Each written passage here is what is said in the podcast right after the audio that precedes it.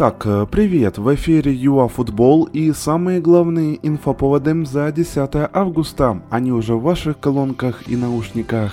Месси в Париже, успех Шахтера и позор подопечных Костышина. Поехали! Эх, в это сложно поверить, но да, контракт между Лео и ПСЖ оформлен, он рассчитан на две компании. Зарплата лучшего игрока планеты будет около 35 миллионов евро.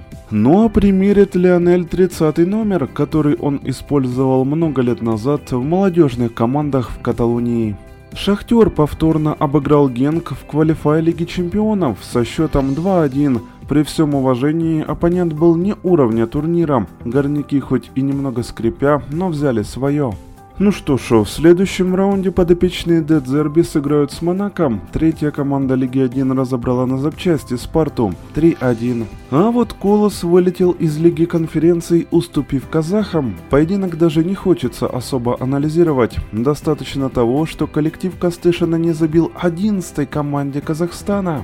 А в лотерее после матча и подавно проиграл. Это уже не сюрприз и не регресс. Это прямо дно. А вот в ЛЧ у нас вышло здорово. Вернедуб привел шериф к исторической победе над Цервеной Звездой 1-0. Лудогорец Пластуна обыграл Олимпиакос 2-2, а по пенальти 4-1.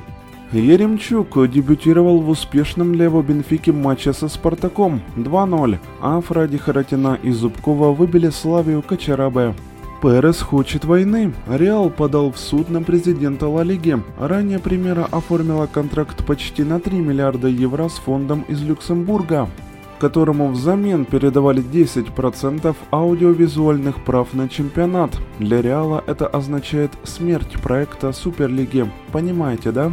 Заканчиваем мы наш короткий обзор за 10 августа. До новых эфиров ЮАФутбол.